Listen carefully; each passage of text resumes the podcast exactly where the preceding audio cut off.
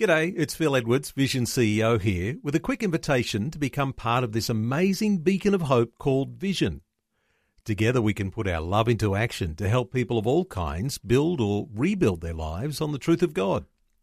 Please consider the part you can play during our upcoming Visionathon appeal, remembering that it's your support that makes Vision possible, including this podcast. Audio on demand from Vision Christian Media.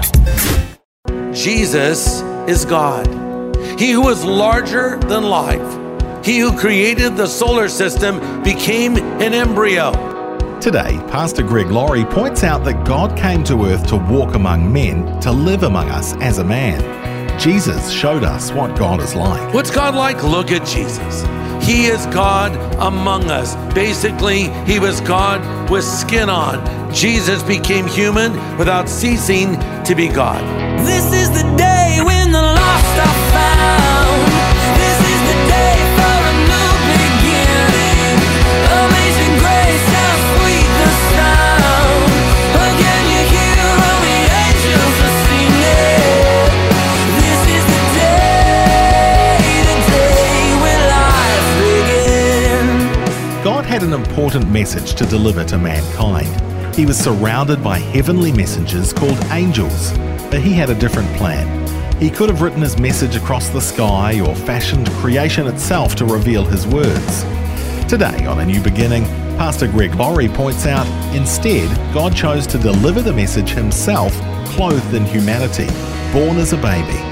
Today, we'll learn about the God man who was born in a manger.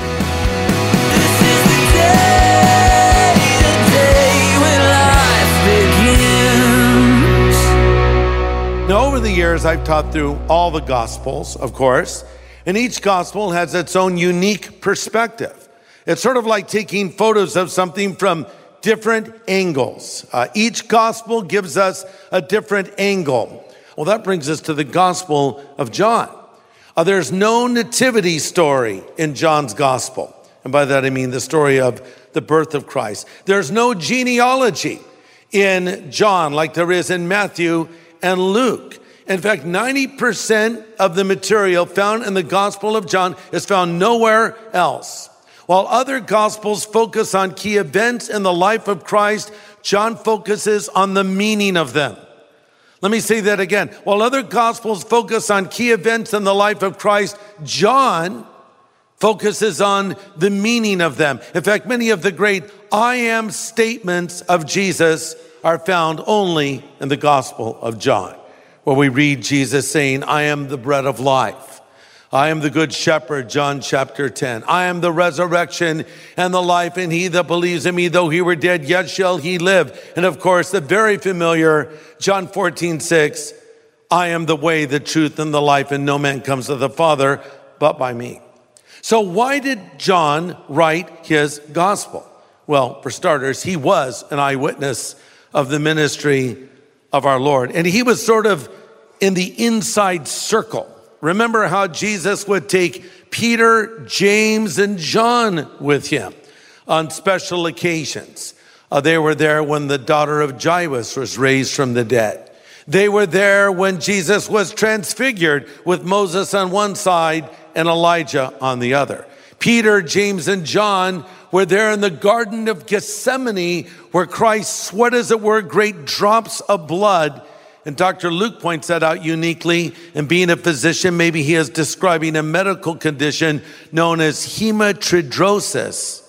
That when a patient is under extreme stress, they can actually have perspiration mixed with blood.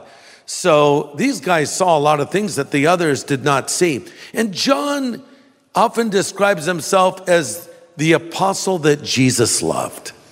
Now that almost sounds arrogant, like, oh, I was the guy he loved. Well, actually, I don't think it's arrogant at all. I think it would be arrogant if he said he was the apostle who loved Jesus. Now, he didn't boast of his love for Christ, he boasted of Christ's love for him. And in fact, John was very insightful. John seemed to pick up on things that the others would often miss. After Christ was risen from the dead and was standing on the shore with some fish that he had cooked for the boys for breakfast. He called to them, and it was John, the perceptive one, who said, It's the Lord. Peter was like, What? John was like, It's Jesus. After Christ had risen and the tomb was empty, John and Peter came to see the empty tomb. Peter was trying to figure out what it meant and went away with a certain degree of skepticism. John looked in, got it, saw, and believed. That was John, very insightful guy. But why did he write this gospel? He actually tells us in John 20, 31. He said, These things were written that non believers might believe. These things are written that you may believe that Jesus is the Christ, the Son of God, and that by believing you may have life in his name. Whenever I talk to someone who says they want to start reading the Bible, you might be surprised to find I don't say start in Genesis. Not that it's a bad thing to start in Genesis, but I often tell them to start in the Gospel of John.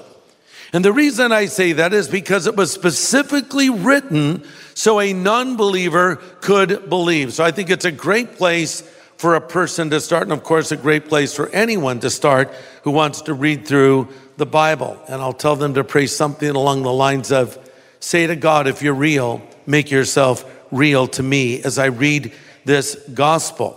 In 21 chapters, John proves that Jesus is the Son of God who should be followed. Number two, John's gospel was written that we as believers might experience more of his life in us because he says that believing you may have life in his name. So John wrote the gospel for those who already believe because the word that he uses there for believing speaks of a continual action. In other words, John is saying the more we believe, the more life we will experience. Thus, John wrote to convince the skeptic, but also to convince the believer and the commitment they've already made. So, John's gospel was written that we as believers might experience more of his life in us. Thanks for joining us for a new beginning with Pastor Greg Laurie, Senior Pastor of Harvest Christian Fellowship in Riverside, California. Today, Pastor Greg is beginning a study series called Life, based in the Gospel of John. Let's continue. The Gospel of John.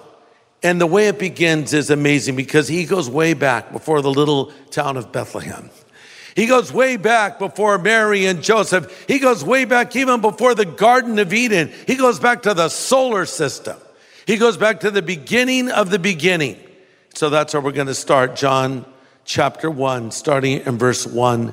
We'll read verses 1 to 5. In the beginning was the Word, and the Word was with God, and the Word was God. He was in the beginning with God. All things were made through him, and without him, nothing was made that was made.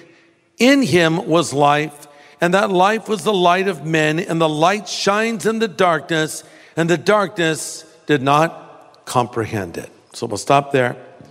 Now, this is interesting because there's not a definite article before the word beginning, meaning you cannot pinpoint this moment in time where there was a beginning.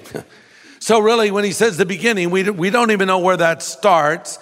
But John is taking us back to eternity past, further back than the human mind can imagine. And that brings me to my first point about Jesus. If you're taking notes, uh, and here it is Jesus is God. Jesus is God. That's a really important thing to understand and believe for a Christian. Jesus is God. Before there was a world, before there was planets, before there was light or darkness, before there was matter, before anything else, there was the Godhead and there was Jesus, Jesus Christ, co equal, co eternal, coexistent with the Father and the Holy Spirit. The Word was with God, the Word was God. Jesus was deity in diapers, if you will. He did not become identical to us, but he did become identified with us. In fact, he could not have been any more identified with us than he was. It was total identification without a loss of identity on his part. Jesus is God. That, by the way, is an essential for Christians. There's no wiggle room here. Uh, if you don't believe Jesus is God, to be blunt, you can't be a Christian Because who is he? Just a great man, a prophet, a guru? What? Uh, Jesus claimed to be God, and for us to be genuine Christians, we must believe that he is God. Jesus was fully God, but just as true as that is, this is also true. Jesus was fully man. How's that possible? I'm not really sure, but he was fully God and he was fully man. Verse 14 says, The word became flesh and dwelt among us. I mean, think about it. Jesus Christ, who had neither beginning nor end, who has always existed, came to this earth as a living, breathing human being. He who was larger than life, he who created the solar system, became an embryo. He went from the throne of heaven to a feeding trough. That's effectively where he was born, there in that manger or that cave. He went from the presence of angels to a cave filled with animals. I think it's hard for us to wrap our mind around the idea of deity and humanity in one person. Well, a good example of this would be Jesus crossing the Sea of Galilee. He was tired from a day of ministry and, and fell asleep. And a radical storm came, pitching the boat back and forth, and they and they were waking him up, saying, Lord, save us, or we will die. So what could be more human than falling asleep, right? But then what could be more uh, as an illustration of deity than the fact that he stood up after they woke him up and calmed the storm, probably because he wanted to go back to his nap again. You know, wake up, Lord, wake up, we're going to perish. Oh, whatever, okay. Peace be still. So here's the storm. Stops. He goes back downstairs. I don't know if that happened, but but that was deity on display. That he could speak to a storm. And by the way, the phrase that's used there in the original language is peace be muzzled, as though he was talking to a wild animal. I think he was talking to the spirit behind that storm in this particular instance, which was the devil. Again, what could be more human than his crucifixion and death? To see him beaten. He, he bled real blood. He felt real pain. He experienced real thirst as he hung on the cross. But what could be more divine than the veil in the temple uh, ripping from top to bottom and a earthquake and a darkness covering the land as he bore the sin of the world?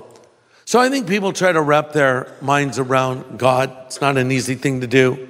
They consider his attributes that God is omniscient, that God is omnipotent, that God is omnipresent, that God is sovereign, that God is righteous, and God is holy. And those things are all true. But if you really want to know what God is like, just look at Jesus. That's it. What's God like? Look at Jesus. What does God think of children? Look at Jesus taking the children into his arms and blessing them. What does God think about that? Look at Jesus. He is God among us. Basically, he was God with skin on. God had a face. Jesus became one of us without ceasing to be himself. Jesus became human without ceasing to be God. And the Bible is clear in pointing out that Christ always was God himself. In fact, before the creation of the universe, Jesus was there. Notice verse one the word was with God. He was with God.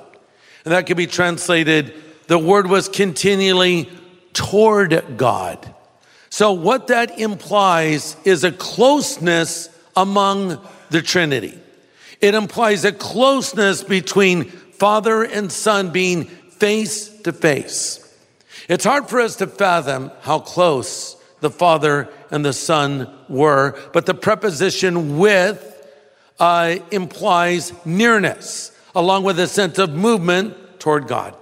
So if you're really close to someone, you might lean on them, right? It's relationship, it's intimacy. And that is the idea that's being implied here. In fact, Jesus said, I always do the things that please the Father. Who could say that but Jesus?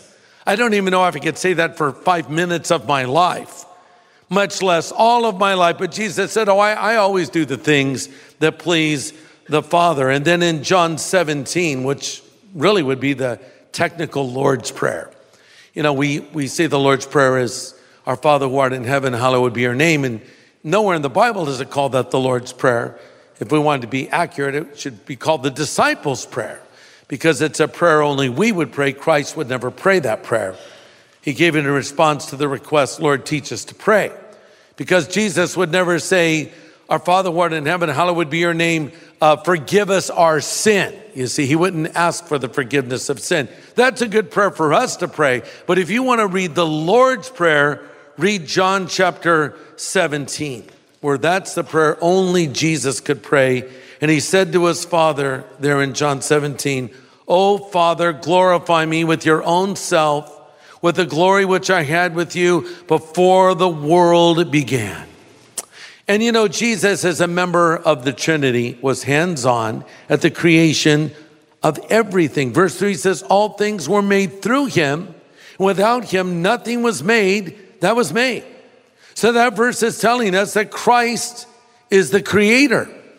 In fact, Colossians 1:16 says, For by him all things were created things in heaven and on earth, visible and invisible, whether thrones or powers or rulers or authorities, all things were created by him and for him. Okay, so you're saying, no, wait, wait, I'm confused because I read in Genesis 1 1 that in the beginning God created the heavens and the earth. Now you're telling me Jesus created the heavens and the earth. So who created it? God the Father or God the Son? Okay, you ready for the answer? Write this down. The Holy Spirit did it.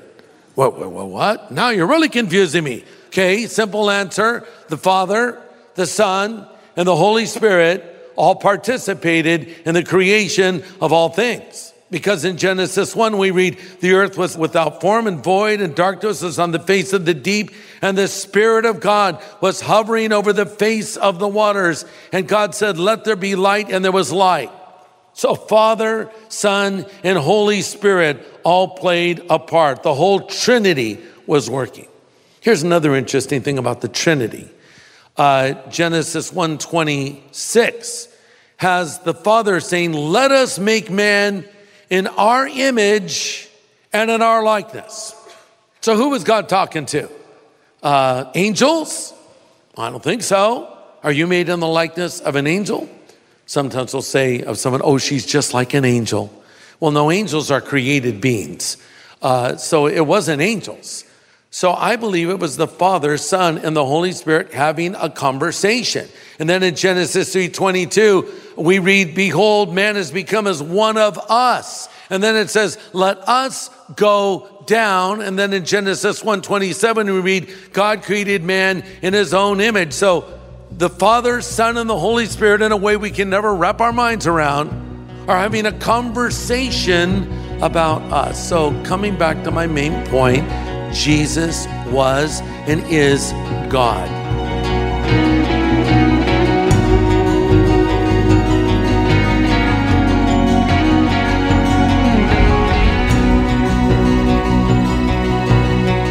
Pastor Greg Laurie with foundational insight from a top 10 study in the Gospel of John. He's focused on one of the central precepts of Christianity. Be sure to join us next time for a new beginning as Pastor Greg reminds us just how big our God is and just how small our challenges are in comparison. We'll learn how we can leave our burdens in God's hands and sleep better at night. This is the day, the day when life begins. Today's message from Pastor Greg Laurie was called How to Not Be Born Again. If you'd like to listen again, just download the free Vision Christian Media app where it's available as a podcast, along with more inspiring Christian content. Just search your app store for Vision Christian Media. Station sponsor. Thanks for taking time to listen to this audio on demand from Vision Christian Media. To find out more about us, go to vision.org.au.